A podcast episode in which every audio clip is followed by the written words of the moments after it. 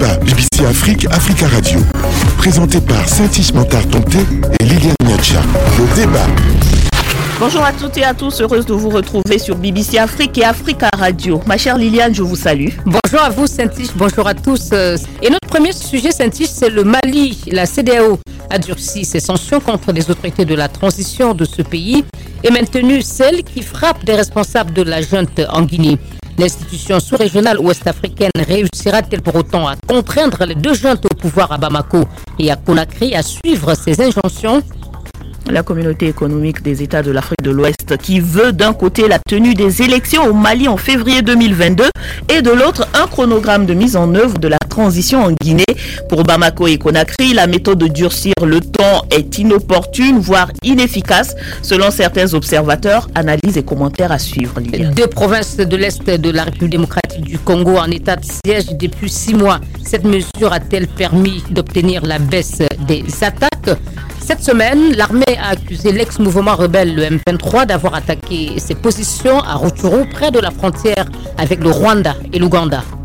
Une accusation rejetée tant par le M23 que par les États voisins soupçonnés de le soutenir. Cette dernière attaque est venue accentuer les critiques à l'égard de l'état de siège et jeter des doutes sur la réussite de l'union entre la RDC, l'Ouganda et le Rwanda, tant souhaité par le président congolais Félix Tshisekedi. Dernier sujet, où en est la préparation du dialogue national au Tchad?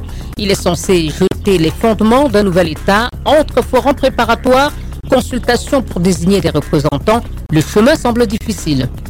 Toujours pas de date fixée, Lilia. Les préparatifs se poursuivent dans un climat serein pour certains, en dépit des voix de plus en plus sceptiques qui dénoncent un dialogue biaisé d'avance. L'enjeu de la tenue des élections en 2022, selon le calendrier établi, semble de moins en moins certain, Lilia.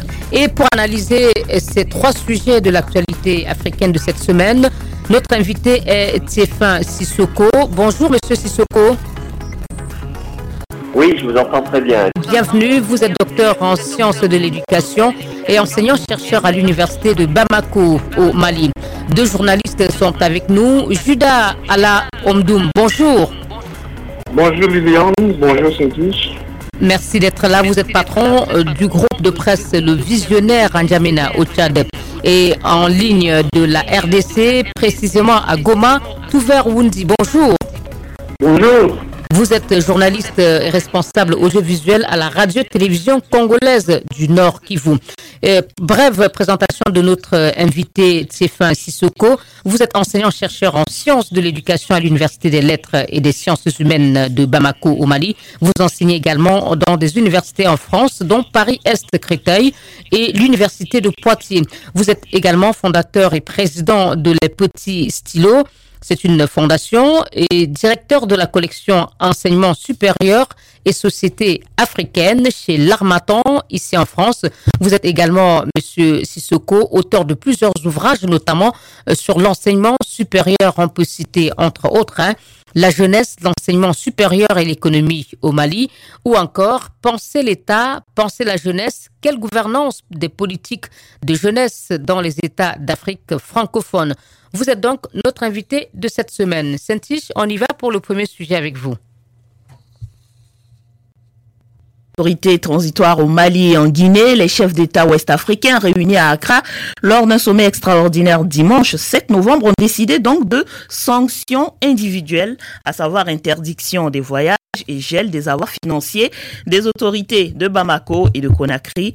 Les griefs de l'institution sous-régionale tiennent en gros sur le non-respect des engagements pris pour ce qui concerne le Mali et sur le manque de calendrier clair de la transition pour le cas de la junte au pouvoir en Guinée. En réaction, le ministre guinéen des Affaires étrangères a déclaré que les efforts fournis par les autorités de la transition doivent être pris en compte et il a assuré qu'il n'y a pas d'agenda caché en Guinée. Le processus de mise en place des organes de la transition se déroule comme prévu, a souligné le colonel Mamadi Doumbouya, le chef de la junte, qui a écrit au président en exercice de la CDAO pour lui dire que la nomination d'un envoyé spécial n'est pas nécessaire, alors que l'organisation a ce dimanche nommé un envoyé spécial en la personne de M. Mohamed Ibn Chambas. À Bamako, le gouvernement a pour sa part déclaré regretter les décisions prises lors de ce sommet, des décisions qui ne tiennent pas suffisamment compte des aspirations profonde du peuple malien et des efforts déployés au quotidien par les autorités de la transition. Fin de citation.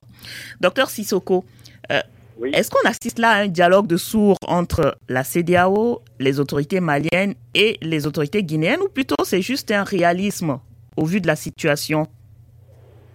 Euh, oui, on peut penser à un dialogue des sourds parce que d'un côté, euh, les autorités euh, maliennes n'ont pas réussi à totalement cacher les ambitions, c'est-à-dire une ambition qui consiste à garder le pouvoir entre les mains de cette junte pour, pour une durée qui est indéterminée.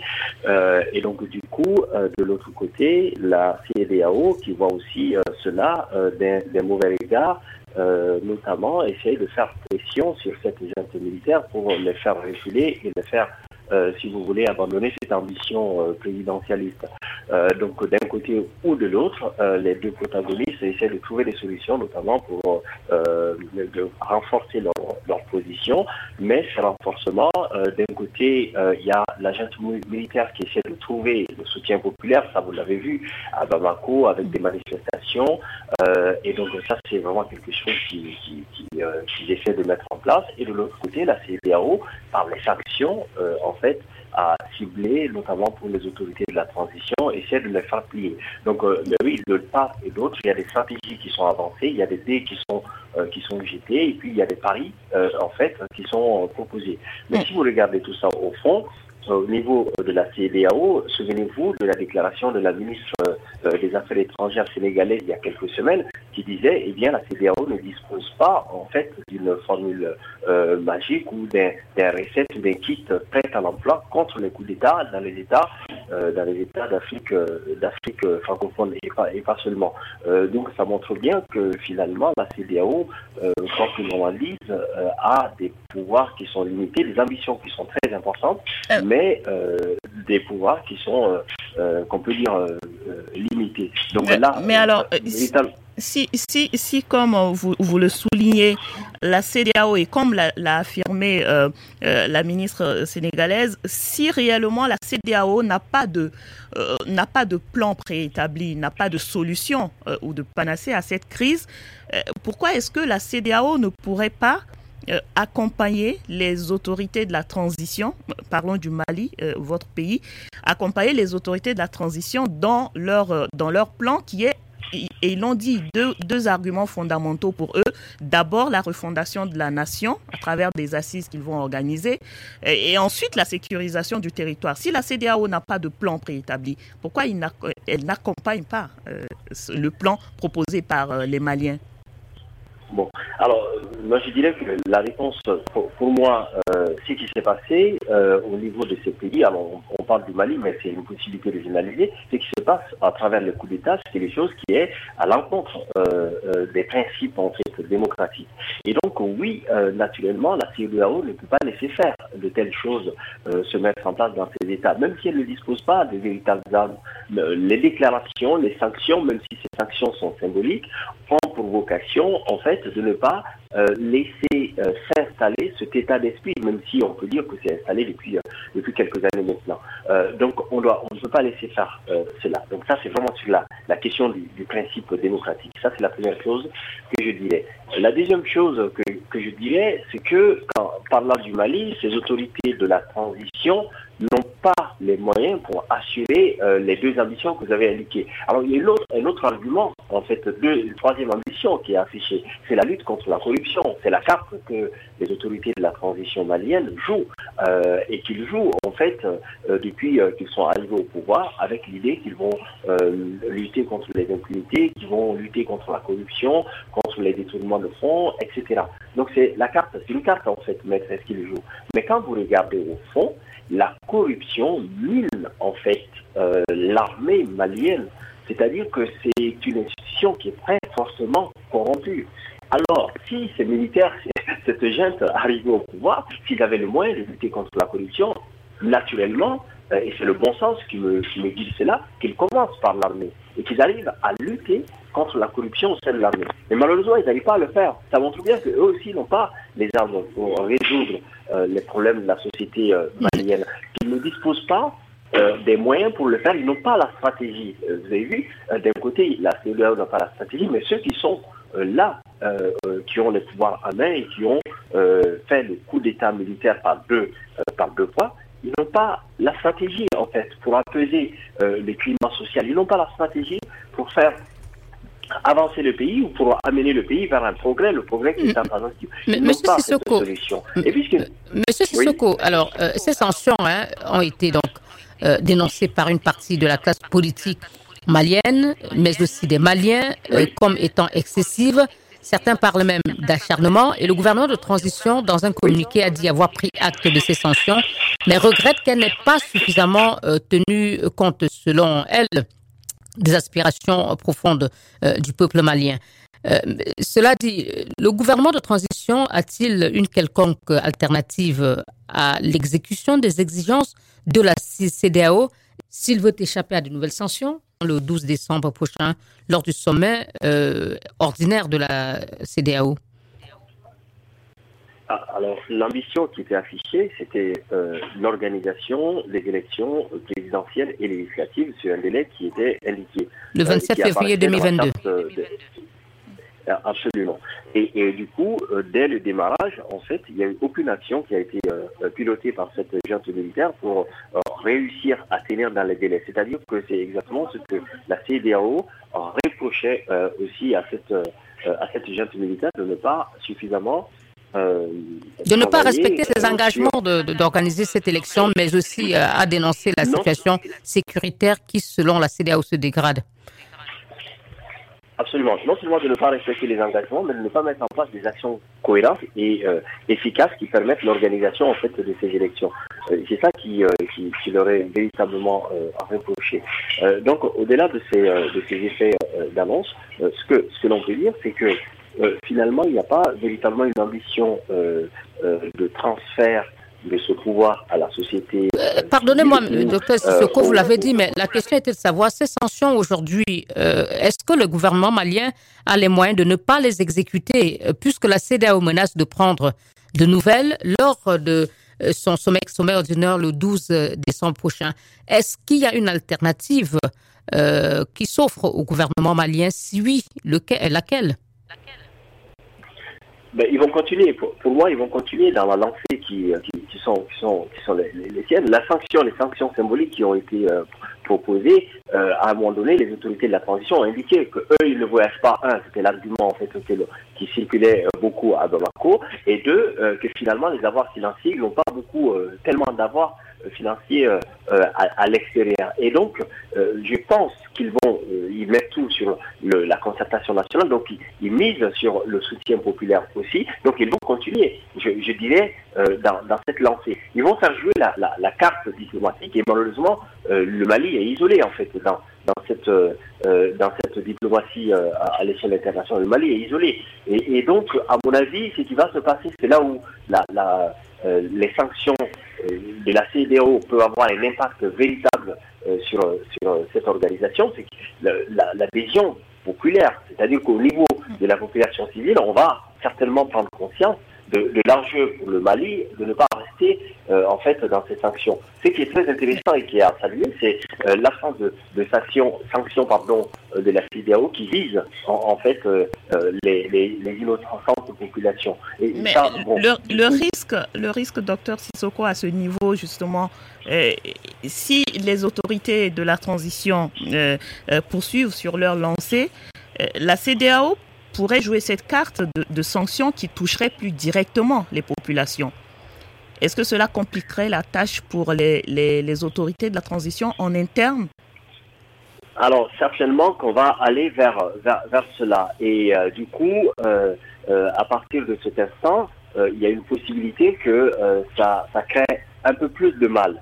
Et ce mal, pour un bien plus tard, est-ce que ça vaut ça, vaut le coup. Est-ce que les autorités euh, ne vont pas se dire à un moment donné, tiens, vaut mieux euh, reculer un peu pour mieux avancer? Mais je ne vois pas du tout dans les signaux au niveau, euh, j'ai quitté le Mali hier seulement, au niveau de la société civile, au niveau de l'organisation sociétale, au niveau politique, je ne vois aucun signal qui montre une envie de ces autorités de, de voilà, d'une prise de conscience de cette réalité et d'une volonté de de, recul. Il n'y a pas cette volonté de recul.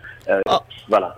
Merci, Merci Sissoko. On va donner la parole à notre confrère Judas Ondoum sur ce bras de fer hein, entre la CDAO et, le Mali, et d'une part, et aussi peut-être avec la Guinée. Judas Oui, on, va on va plutôt commencer par Tout Vert. Tout Vert qui est à, Goma. Nous avons perdu Judas pour, euh, pour l'instant. Oui, Tout Vert. Bon, oui, bonjour. Bonjour Tout Vert. Alors, Votre analyse, de... vous plaît, très brièvement. Pardon?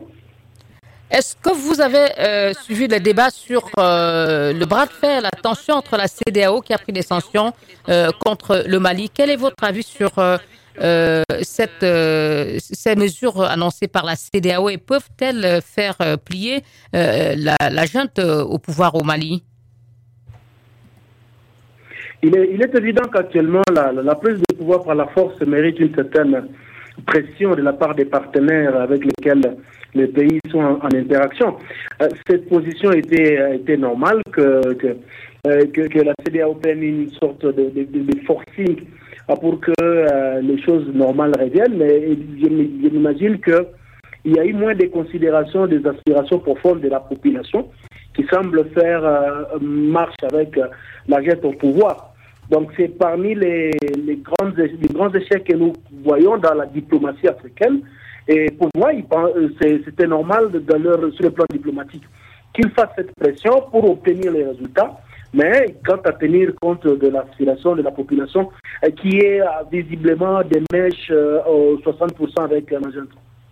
Nous allons écouter Judas sur ce premier sujet, le commentaire de Judas sur ce bras de fer entre la CDAO et les autorités de la transition au Mali ainsi qu'en Guinée. Judas?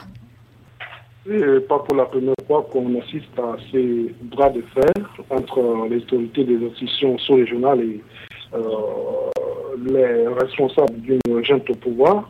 Il faut se le dire, c'est le flou artistique sur le délai de la transition. Une transition euh, normalement doit être définie dans le temps et dans l'espace. Mais on voit euh, derrière euh, cette situation l'agenda caché de la junte au pouvoir, tant au Mali et en Guinée, de rester aussi longtemps que possible au pouvoir. Et donc, euh, c'est dans ce sens que la, CDAO, je pense que la position de la CDAO, elle est, normale, c'est de mettre cette pression sur les autorités au pouvoir au Mali et en Guinée, afin qu'ils puissent revoir les différentes chartes de ces pays pour fixer les dates des élections, parce que si la junte au pouvoir a été applaudie en Guinée, c'est parce qu'elle est venue mettre fin à une dictature un pouvoir aux velléités dictatoriales de l'ex-président Condé. Et donc, à mon avis, la gente doit limiter dans le temps et dans l'espace son mandat pour permettre à la Guinée, par exemple, de retrouver ses lettres de noblesse et aussi, euh, si elle fixe dans le temps son mandat, cela permettra également à la gente d'avoir le soutien des partenaires bilatéraux parce que euh, si cette situation continue, la Guinée risque d'être isolée, tout comme le Mali. Il ne peut pas rester aussi longtemps avec cette situation. Donc, le mieux pour les autorités, je pense que l'urgence est pour euh, ces autorités-là de la transition euh, de revoir les différentes chartes, enfin de revenir sur les valeurs normales de la démocratie. Hmm. Merci. beaucoup. On va marquer une pause, saint c'est le moment, n'est-ce pas? Oui, pour la pause, oui. Le débat BBC Afrique, Africa Radio, présenté par Saint-Is Mantar-Tomté et Liliane Niacha.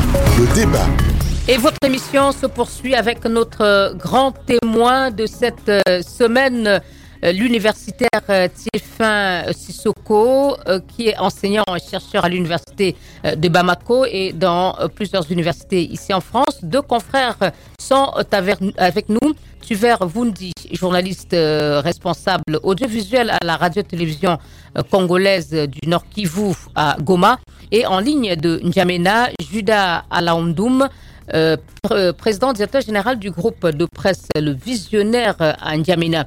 Vous pouvez réagir à cette émission sur Facebook, sur notre adresse Facebook. L'adresse est facebook.com slash débat BBC Africa Radio et nous faire part de vos réactions sur la page Facebook. Donc, je vous ai déjà communiqué l'adresse sur laquelle nous attendons vos réactions et commentaires. saint on va encore rester quelques minutes sur le Mali avec notre invité. Euh, Monsieur Sissoko, euh, l'une des raisons pour lesquelles la CDAO a pris la sanction, c'est euh, l'incapacité pour les autorités maliennes de respecter le calendrier électoral. Et il n'est pas certain que d'ici le prochain sommet, le 12 décembre prochain, au cours duquel la CDAO va réexaminer la situation du Mali, on devrait connaître la date euh, des élections, même puisque les assises nationales euh, n'auraient pas encore rendu leurs conclusions. Euh, aujourd'hui, la CDAO a-t-elle véritablement les moyens, si oui lesquels, de d'obliger ou de pousser la junte à respecter ses décisions ou à communiquer rapidement un calendrier électoral? Euh, je, dirais qu'il y, a, plusieurs moyens, même si moi je doute de, l'efficacité euh, de, toutes ces, mesures. Euh, le premier moyen, c'était d'isoler en fait les autorités de la transition. Et donc, du coup, ça met ces autorités de la transition, on peut dire, s'ils n'arrivent pas à tout réussir, ils ont au moins anticipé cette possibilité d'être isolés. et donc, du coup, par le soutien au niveau national, au niveau local. Donc ça, c'est la première chose. Euh, après, euh, et aussi au niveau diplomatique international, par une orientation ou l'ouverture euh, vers la Russie ou vers d'autres organisations. Où s'est rendu d'ailleurs le ministre des Affaires étrangères qui a réaffirmé la volonté du Mali à maintenir sa coopération et à la renforcer même, la coopération militaire avec Moscou. Absolument. Et là, vous l'avez vu qu'ils ont cette stratégie de s'ouvrir euh, par euh, cette main tendue à la Russie ou par euh, l'acceptation de cette main tendue de la Russie. Vous avez vu, c'est dans, les, dans le deux sens. Et, du coup, ça, c'est une façon de ne pas être isolé. et donc, quand ils ne sont pas isolés et qu'ils ont le soutien au niveau local, il y a de fortes chances qu'ils respectent, qu'ils arrivent à imposer leur agenda. Leur agenda vous avez dit que le gouvernement de transition n'entend pas céder. Alors, Comment faire euh, Comment la CDAO peut-elle s'y prendre pour euh, euh, imposer aux autorités maliennes finalement de donner, de communiquer un calendrier électoral? Pour, l'instant, moi, je ne connais pas véritablement jusqu'où la, la, CDAO peut aller. En tout cas, les, les textes qui organisent cette, en tout cas qui régissent cette organisation, ne n'indiquent pas encore de moyens suffisamment euh, suffisamment efficace pour faire plier euh, les jeunes militaires, euh, puisque que ce soit en Guinée, que ce soit autre, autre part, on n'arrive pas en fait à, par des moyens, par des moyens juridiques, par des moyens qui sont légaux, aujourd'hui à les faire plier. On ne peut que prendre des, des décisions ou des, des sanctions qui sont symboliques. Et à un moment donné, ça peut euh, ça peut euh, impulser euh, une dynamique au niveau local. Et en impulsant cette dynamique au niveau local, non pas un soulèvement populaire, puisque la CDAO ne peut pas commanditer un soulèvement populaire, mais au moins par des, des organisations de la société civile, par d'autres organisations, qui aient aussi ce, ce, regard ou ce soutien des actions de la CDAO pour qu'à un moment donné, la, la décision d'aller vers autre chose ou la pression puisse venir aussi euh, des autorités locales, des populations, euh, des populations euh, locales. Et là, ça pourrait renforcer, mm. si vous voulez, la décision de, de, la, de, en tout cas de la CDAO pour aller. Alors, docteur Sissoko, dans, dans, ces deux crises, dans ces deux cas, la Guinée ou, le Mali, on constate que les dirigeants de la transition sont des jeunes, que ce soit le colonel Assimi Goïta ou le colonel Doumbouya. Est-ce que euh, la situation que la CDAO traverse actuellement euh, n'est pas aussi n'a pas comme euh, comme on va dire une des causes la divergence de point de vue entre ces jeunes qui prennent le pouvoir et les dirigeants des pays ouest africains qui siègent donc à la tête de la CDAO et qui peut-être n'ont pas le même le même point de vue sur la façon de, gérer la façon de, de résoudre les crises.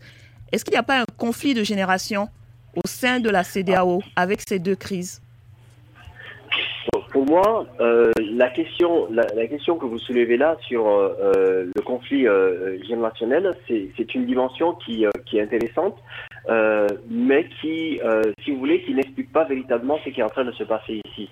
Parce que il n'y a pas d'un côté, si, si je dois être caricatural, d'un côté les vieux, au niveau de la CDAO, qui veulent maintenir une façon de faire, une façon de faire traditionnelle, et de l'autre côté les jeunes qui apporte quelque chose de, nouveau et qui serait un peu plus efficace. Euh, Mais la majorité de la jeunesse, pas la majorité, une grande, on a vu une grande partie de la jeunesse, que ce soit euh, au Mali ou en Guinée, qui semble apporter leur soutien à ces, aux autorités de la transition, qui, qui, qui pour elles euh, répondent plus à leurs aspirations qu'à que l'institution sous-régionale qu'est la CDAO. En, fait, la, question est plus compliquée que cela parce que, un, on n'a pas véritablement de baromètre qui peut dire que véritablement c'est la majorité des jeunes. Ce sont ce que l'on voit, puisque quand on va dans les zones rurales, et moi je vais beaucoup dans les zones rurales, ce que l'on entend c'est autre chose. C'est des populations qui ne sont pas au courant de ce qui se passe dans leur propre pays. Ce sont des populations qui ne sont pas totalement éduquées. Quand vous regardez le soulèvement populaire au Mali, ce soulèvement populaire, euh, c'est beaucoup concentré dans les grandes villes, avec peut-être quand vous regardez euh, euh, et qu'on voit large, c'est peut-être 2 millions, 3 millions euh, de personnes dans la rue, donc c'est beaucoup, c'est énorme, mais la population malienne, c'est 20 millions. Et là, tout d'un coup, si vous le comparez à la population malienne, vous allez vous rendre compte que finalement, que ce n'est pas l'expression de la majorité, puisqu'on ne dispose pas de baromètre aujourd'hui qui dit euh, les jeunes maliens euh, sont à 80%, 60%, 70% avec cette junte militaire. Il y a, si, si, vous voulez, de part et d'autre, de la manipulation d'informations globalement, ce que l'on peut dire, et sans se tromper, ce sont des populations euh, qui ne sont pas suffisamment éduquées euh, pour comprendre véritablement les enjeux, euh, les enjeux, les enjeux sociétaux, les enjeux économiques, pour comprendre les enjeux politiques aussi. Mm, Donc à partir de là, c'est-à-dire que une minorité peut réussir à imposer des choses. Mais pour moi, la question générationnelle, si vous voulez, il y a une minorité qui s'est retrouvée là par, par les jeunes militaires, qui se sont retrouvés au niveau du pouvoir, mais on va repartir sur les mêmes vieilles traditions. Euh, si vous parlez du Mali, si vous voulez, vous savez, les il était très jeune. Mais le 23 dans la dictature. Euh, après, ATT, quand il est venu, bon, il n'était pas, euh, pas très vieux non plus. Euh, Alpha Omar Kourari, quand il est arrivé, il n'était pas très vieux. Donc, Merci, mais, voilà. Merci Je, dirais que c'est intéressant, mais bon, il y a d'autres enjeux. Hmm. Le débat BBC Afrique, Africa Radio. Et euh, nous recevons cette semaine euh, Tiefin Sissoko, docteur en sciences de l'éducation, enseignant à l'université de Bamako au Mali et de Poitiers notamment en France. Nos confrères euh, Tuver Wundi, euh, qui est responsable audiovisuel à la radio-télévision congolaise du Nord Kivu à Goma, est en ligne avec nous. Et euh, Judas patron du groupe de presse visionnaire euh, à N'Djamena. Et nous allons partir euh, en République démocratique du Congo pour notre deuxième sujet. L'état de siège instauré début mai dernier dans les provinces de l'Itourie et du Nord Kivu, dans l'est de ce pays, a-t-il permis d'améliorer la situation sécuritaire? Oui, répondent le gouvernement congolais et des responsables militaires nommés à la place des civils dans ces deux provinces confrontées à des attaques répétées de différents groupes armés. Mais du côté des populations de ces localités, le bilan est mitigé. D'autres parlent même plutôt d'échec de cette mesure. C'est dans ce contexte que l'armée congolaise a accusé le M23, un groupe rebelle supposé proche du Rwanda et défait en 2013 par les FRDC, d'avoir perpétré les attaques de la semaine dernière près de Goma, des accusations que l'ancien mouvement rebelle a démenties. Le Rwanda, où certains ex-rebelles du M23 avaient trouvé refuge et d'où seraient partis les assaillants, selon l'armée congolaise, a indiqué de n'avoir pas euh, fourni d'aide euh, ou ni de soutien à ces assaillants. Euh, je vais commencer avec vous, euh, Touver Wundi. Vous êtes à Goma. les éléments du M23 seraient-ils présents dans le Nord Kivu sous état de siège? Est-ce que leur présence et leur participation aux attaques de dimanche et lundi dernier est confirmée en croire euh, toutes les déclarations euh, récoltées sur le terrain parce que nos équipes ont été sur le terrain. La population locale des Tchanzu, des Unyoni Bunagana et partout ailleurs, a elle-même dit qu'elle a identifié ceux qui ont attaqué étant ceux des éléments qui attendent leur retour ou leur campement venant du M23. Donc ce témoignage venant de partout au sein de la population et au regard du modus operandi, les reporters sur le terrain ont, dit, avant même que l'armée ne puisse certifier que c'était des éléments du M23.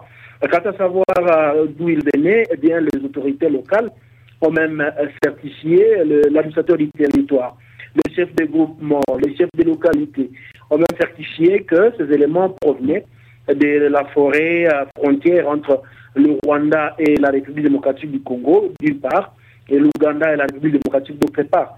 Donc, euh, mais, mais sauf erreur de ma part, euh, sauf erreur de ma part, euh, les combattants du M23 étaient censés être cantonnés et, j'imagine désarmés en Ouganda et Rwanda et au Rwanda.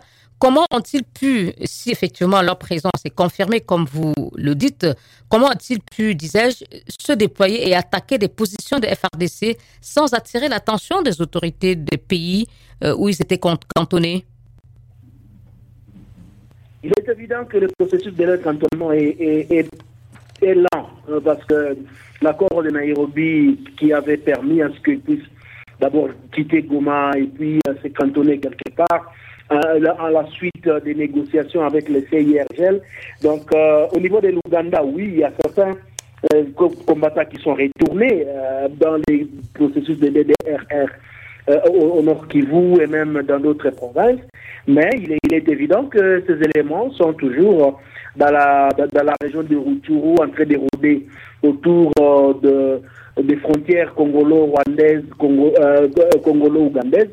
Euh, leur présence est, encore sur, sur le terrain parce que leur chef de guerre, Makenga, n'a toujours pas rendu l'arme et ne s'est jamais rendu, et bien d'autres de ses lieutenants. Donc on doit quand même dire que le processus de leur reddition est encore trop lent, d'autant plus que le gouvernement congolais a pris encore l'avantage de beaucoup euh, dialoguer avec eux. Qu'en nous lisant Bertrand d'ici, moi, dans ses différentes communications, il s'est qu'il y a eu des avancées parce que leurs délégués sont même arrivés à Kinshasa euh, du, pour négocier, discuter sur la manière euh, par laquelle tous ceux qui sont encore en dehors du pays peuvent revenir. Et leurs délégués Certains ont déjà été amnistiés, ici dans la ville, ici dans les coins. Donc, euh, la déclaration de, la population qui, qui, les a identifiés comme tels euh, pourrait nous faire euh, croire que tout que le gouvernement a dit, les, porte-parole militaires a dit, ça vaut son d'or par rapport à leur activisme dans la région. Alors, tout vers on le sait, le, souhait émis par euh, le président congolais, c'est, et il l'a exprimé à plusieurs reprises, c'est plus de coopération et de cohésion entre euh, la RDC, donc le Rwanda et l'Ouganda, euh, ce qui, pour lui, pourrait permettre de ramener la sécurité dans cette zone-là. Mais à part les rencontres qu'il y a eu avec, ses homologues, est-ce que réellement il y a eu des efforts de, de, de toutes les parts du côté des, pays voisins pour arriver à cette coopération euh, euh, plus, active pour sortir l'Est de la RDC de, de, l'insécurité, justement? J'en tiens pour, pour exemple la, sortie il y a deux jours euh, du chef d'état-major général des forces armées de la RDC, le général d'armée Célestin Balamoussiès, qui revient de Kigali, où juste après l'attaque, euh, ils ont eu l'occasion de discuter parce que le porte-parole de l'armée a dit euh, qu'il y a une, volonté de mutualisation des forces, euh, tant sur les plans des renseignements que sur les plans opérationnels. Il y a également la, présence remarquable des, officiers de la CIRGL ici dans la ville de Goma. Donc il y a beaucoup d'avancées, non seulement sur le plan politique, avec les rencontres régulières entre les chefs de l'État de, la RDC et celui de l'Ouganda, mais aussi sur les plans euh, sécuritaires, nous voyons des, des, rencontres par-ci par-là, des échanges autour des frontières, la démarcation des limites frontalières entre la RDC et le Rwanda et en est une preuve aussi dans le cas de l'avancement de, de cette coopération. Et donc, selon vous, euh, ces incidents, euh, les derniers incidents avec, euh, avec, avec cette attaque attribuée au M23 ne, ne vient pas entacher cette coopération qui est mise en œuvre par les trois États c'est un incident qui n'aura pas de conséquences selon vous sur ce qui est fait? Parce qu'après après, l'incident, il y a eu réunion, réunion des, commandements des armées à Kigali. Il y a eu un mouvement des, officiels de la CIRGL. Il y a eu, au moment où nous sommes en train de parler, il y a des les, officiers de la CIRGL sont sur le terrain de Tchanzu pour vérifier comment ça s'est passé parce que des officiels de l'ICC, nous apprenons que ceux qui ont pris Tchanzu avaient même coupé à la limite euh, du parc avec la population qui est une limite électrique et apporté des batteries euh, de surveillance. Donc tous ces mécanismes-là est, en marche. Euh, je ne pense pas qu'il peut y avoir une sorte de rupture. Au contraire, c'est un réveil parce que quand on regarde même le communiqué du, M23, le M23 donne certaines conditionnalités. Ils disent à l'armée congolaise de dire aux hommes des forces régulières de ne pas provoquer intentionnellement leur, position.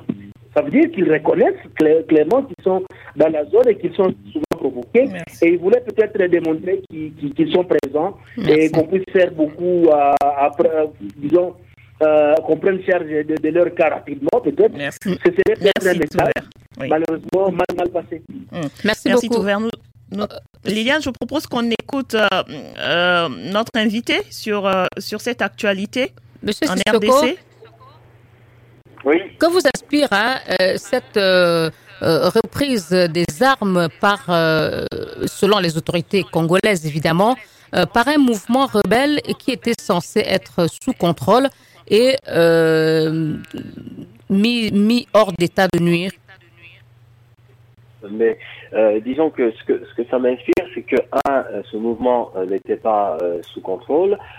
deux, eh bien, ces, ces groupuscules, notamment sévissent un peu partout en République démocratique du Congo et pas seulement. Et, et, du coup, ce que ce que ça montre, c'est ça montre l'inefficacité, si vous voulez, des des, des, services de l'État, des organisations locales face à ces menaces terroristes.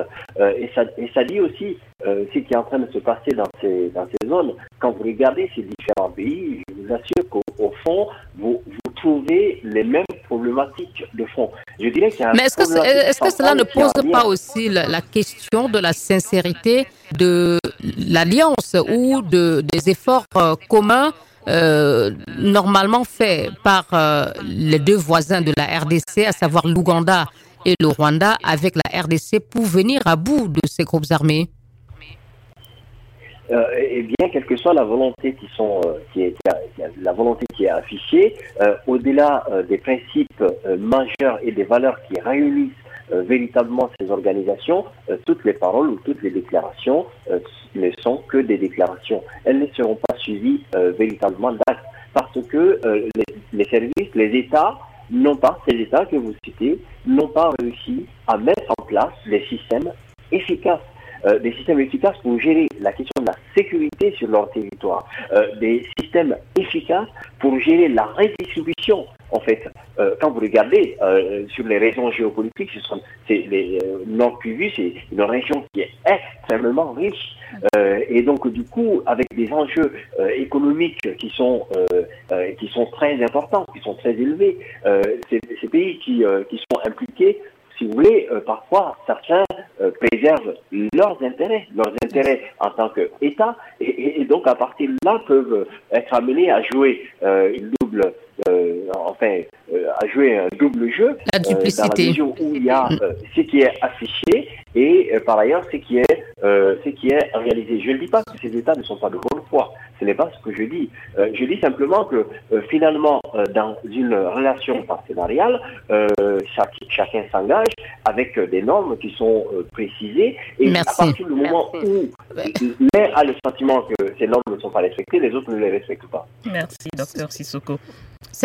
Oui, je vous laisse avec notre confrère euh, Judas.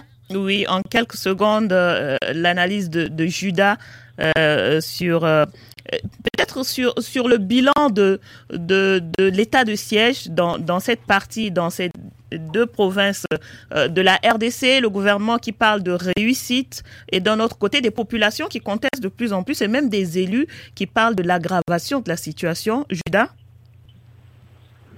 Moi, je pense que la situation en, RDC renvoie un peu à la porosité de, nos frontières en Afrique. Euh, vous savez, la RDC est un grand pays et vu aussi la territorialité de ce pays, euh, cette situation ne pouvait que venir, étant donné que les richesses de ces pays attirent de plus en plus des pays voisins de la RDC, que sont euh, le Rwanda et, l'Ouganda, qui, euh, selon certaines sources, alimentent ces mouvements rebelles. Il faut se dire que jusqu'à présent, Félix Tshisekedi n'a pas maîtrisé la situation dans son pays. Et il est temps pour lui de revenir sur les bonnes valeurs de la démocratie et prôner donc la politique de la main tendue, afin de mettre fin définitivement à ces mouvements rebelles qui ne font qu'endiller des familles en République démocratique du Congo. Merci, Judas. Alors, euh, votre propre analyse, hein, vraiment quelques phrases de, cet état de, siège. Euh, on vient de parler de, de, M23, mais il y a d'autres groupes armés qui opéraient avant le M23. Est-ce que cet, euh, état, cet état de siège a quand même permis d'améliorer un tout petit peu la situation sécuritaire? Ou diriez-vous, comme les autres, que c'est un échec? C'est toujours euh, difficile de donner un bilan de six mois d'actions qui ont été euh, commentées dans les médias comme des actions, solutions éternelles. Donc, la, la nébuleuse Nord Kivu, elle est très, très, très, très difficile. Euh, quand on pensait que l'état de siège de 30 jours, de 45 jours pour mener des solutions, c'était vraiment euh, faire le, rêve euh, des personnes qui ne s'expriment pas. Mais pour l'instant, il y a des avancées, certes, à certains endroits, mais il y a le besoin de la sécurité. Imaginez-vous que plus tard, qui, que la nuit du, 11 au 12, on a, on a brûlé un centre de santé dans, dans, la zone de Béni, on a tué trois, cinq malades et tué trois soignants. donc, ça, c'est encore une fois ce genre d'action, comme on dit, qu'il y a une guerre asymétrique. Et les porte-parole des opérations Sokola 1 de, l'état de siège dit euh, qu'il y a une sorte de mariage entre les islamistes euh, Hades et, les Maïmaï. la question, c'est vraiment pour vous. Est-ce que pour vous, il y a eu amélioration ou pas? Au, regard de, la volonté des acteurs, nous disons qu'il y a beaucoup d'attentes que de réaliser.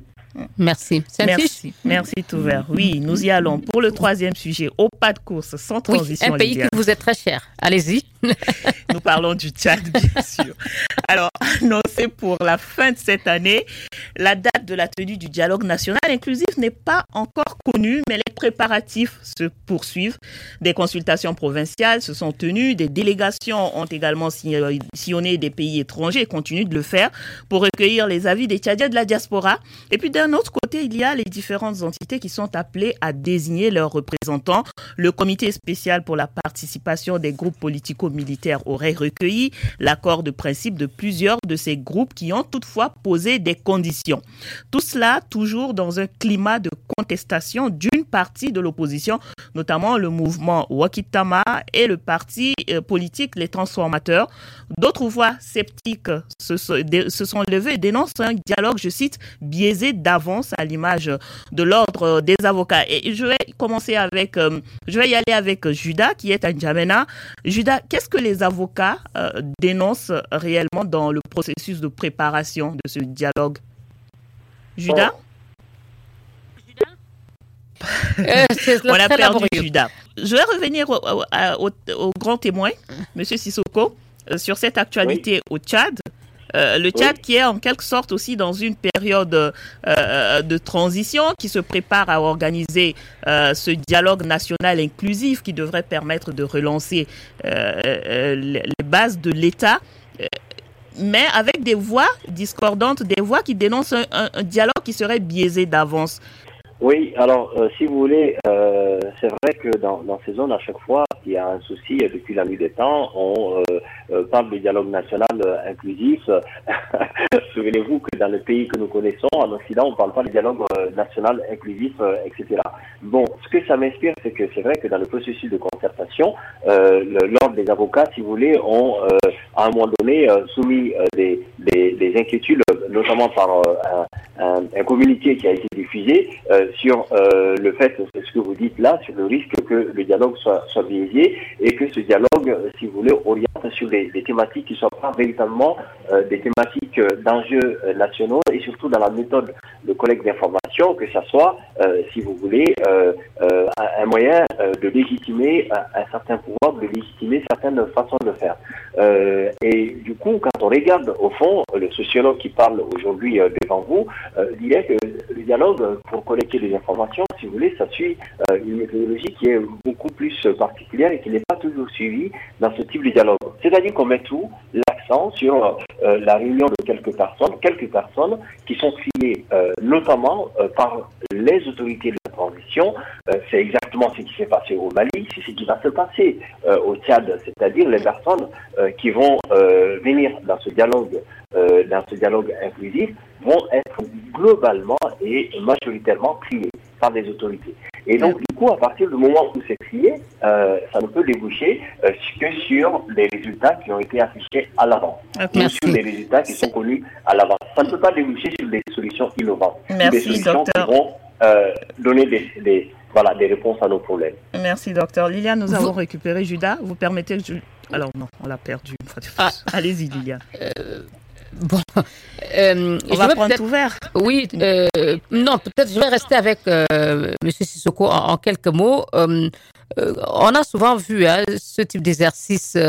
on parle du dialogue national au Tchad, des assises nationales au Mali. Ce type de rencontres organisées après des putsch ou des crises politiques, est-ce que véritablement euh, elles peuvent permettre ces rencontres euh, de réconcilier les acteurs et de sortir euh, le pays euh, de ces crises, alors même qu'on sait qu'il y a d'autres entités? C'est le cas au Tchad, comme Wakitama, qui euh, ne veulent pas participer à ce dialogue, et c'est le cas également d'une partie de l'opposition au Mali. Euh, je vais, ma réponse va être beaucoup plus claire euh, ici sur ce sujet. Euh, je dirais, même si, bon, je dirais que un, ça ne va pas permettre d'asseoir un, un, climat de, de paix ou d'entente mutuelle entre les protagonistes, entre les différents acteurs. donc le dialogue n'est pas, en fait, le dialogue dans la façon dont il l'organise, ce n'est pas de cette manière qu'on va régler la question des conflits entre les, les groupes et les entre les groupes. Je dirais de façon globale. Deux, ça ne va pas permettre d'avoir des solutions euh, innovantes, des solutions importantes et adaptées aux problématiques euh, locales. Parce que à un moment donné, euh, c'est toujours la même chose, c'est toujours les mêmes idées qui vont revenir, c'est toujours les mêmes ambitions. Et pourtant, dans tous les pays, on voit, pas... on, on, voit à foison ce ben, type de dialogue être organisé. Mais madame, c'est ça le problème en fait de nos, de nos États. On a l'impression, euh, si vous voulez, que euh, dans ces mêmes, dans, dans tous ces États-là, on ressent la même chose et ça ne marche pas. C'est ça qui est dramatique. Ces solutions que nous envisageons dans tous ces pays sont des solutions qui ne sont pas efficaces. Mais quelle serait donc, continue... docteur Sissoko, la solution pour un État comme le Tchad qui ou, le Mali d'ailleurs. Et, quelle serait la solution si on n'organise pas des assises où justement les acteurs sont appelés à se prononcer sur des thématiques qui concernent le, le pays? La solution, c'est par secteur qu'on impulse des dynamiques qui permettent à tous les secteurs de pouvoir évoluer efficacement et de pouvoir impulser le progrès au niveau sectoriel. Et à partir de là, globalement, la société, les sociétés vont pouvoir s'en sortir. Ce n'est pas par le dialogue de quelques personnes, en fait, qui sont triées par le volet et qui vont parler au nom des personnes qui ne connaissent même pas, en fait. Et donc, du coup, le processus de dialogue, si on veut le mettre en place, pour que ça soit efficace, ça doit être organisé au niveau local par secteur. Merci et à partir beaucoup. de cette organisation locale par secteur, on va être beaucoup plus efficace pour impulser une innovation sur le terrain, cette innovation qui va se retrouver au sommet de l'État pour que le, la société progresse, pour que la population progresse et pour que l'État puisse progresser aussi. Merci, docteur Sissoko. Liliane, je vous ah, laisse. Avons-nous enfin retrouvé notre euh, confrère euh, du Tchad, Oui, Judas nous avons repris Judas. Vraiment, Judas, il ne vous reste plus qu'une minute pour euh, réagir à ce sujet. Allez-y. Euh, la situation politique Tchad, vous le savez, depuis le 20 avril 2021, date à laquelle euh, le CNT a mis euh, en place un comité euh, pour diriger les, les, affaires du pays. Tout le monde se préoccupe de cette question du dialogue parce que euh, durant la dernière décennie, il y a eu deux forats qui ont été organisés en 2018 et en 2020 pour euh, voir un peu le fonctionnement des institutions de la République. Malheureusement, ces forats ont accouché d'une souris, rien n'a été fait de concret et tout le monde euh, voit. Et, d'après vous, tel que, tel que le troisième, tel que celui en cours est organisé, faut-il en attendre mieux que les deux précédents? Pour l'instant, on l'espère. On l'espère parce que là, à, la différence des deux premiers qui ont été organisés, le, forum en préparation regroupe euh, les Tchadiens de la diaspora, de l'intérieur, les politico euh, armés qui ont, certains ont donc donné euh, leur voix pour prendre part à ces assises. Donc, je pense que le dialogue en préparation, euh, si on respecte euh, tout ce qui est défini dans les termes des références, et si on respecte un peu les conditions qui ont été fixées par les Tchadiens de la diaspora, les politiques armés, ça sera l'occasion pour faire la renaissance d'un Tchad nouveau. Et c'est un dialogue attendu de tous de tous les Tchadiens. Merci. saint on n'a pas malheureusement le temps d'écouter notre euh, confrère euh, tout vert. On va passer euh, aux réactions de nos auditeurs avec Didier Ladislas Lando. Réagissez et laissez-nous vos commentaires via notre compte Twitter, débat BBC Africa et sur notre page Facebook, facebook.com slash débat BBC Africa. Bonjour Liliane, bonjour Saint-Tiche, bonjour à tous. Voici quelques réactions d'internautes recueillies sur la page Facebook de l'émission. Sanction de la CDAO contre les autorités de la transition malienne et guinéenne. Jean Jounon appelle les autorités de transition respectives à rester sereins et à se concentrer sur les objectifs à atteindre pour le bien-être de leur peuple. Pour notre internaute d'Abidjan, les militaires doivent juste éviter les erreurs qui peuvent mettre en danger la bonne conduite de la transition car les peuples maliens et guinéens sont souverains. Pour Alakerim Lamana, tout pays qui ne respecte pas l'ordre constitutionnel mérite une sanction. Cependant, notre internaute estime que la CDAO se soucie très peu du bien-être des peuples et n'intervient que quand l'irréparable se produit. De son côté, Sena Dodzi Kwaza affirme que l'objectif ultime de la CDAO est de saper le moral des responsables de la junte militaire malienne et guinéenne. RDC archiduc Théodore de N'Djamena affirme qu'après six mois d'état de siège dans le Nord Kivu, il faudrait que les autorités continuent par traquer les différents groupes armés jusqu'à leur disparition totale. Pour Charles Bazema, cet état de siège aurait été efficace si les pays voisins de la RDC jouaient franc jeu. Selon lui, quelle que soit la volonté des militaires congolais sur le terrain, si des pays voisins hébergent et forment des groupes armés, la RDC aura du mal à en finir avec les attaques sur son territoire. Sur le chat, notre internaute dit ne pas croire à la sincérité du dialogue national car le régime en place est soutenu par la France, ce qui le met dans une position assez confortable et ne le contraint à aucune concession vis-à-vis de l'opposition. Bon week-end à tous Bon week-end, euh, Didier Ladislas Lando. C'était des réactions de nos auditeurs euh, sur la page Facebook. Monsieur Sissoko, en quelques secondes, euh, pouvez-vous peut-être répondre très brièvement à ces auditeurs qui tirent à boulet rouge sur la CDAO accusée de n'intervenir que lorsque l'irréparable s'est déjà produit? Oui, je partage totalement ce point de vue. Euh, je dirais que c'est une organisation qui peut être, qui peut gagner en efficacité encore. Euh, c'est une organisation qui a son importance, qui a son utilité, mais aujourd'hui malheureusement, elle a euh, des armes qui sont qui sont faibles et qui n'arrivent pas à résoudre ces différents problèmes. Et donc elle est, elle souffre d'un problème d'efficacité, ça c'est sûr.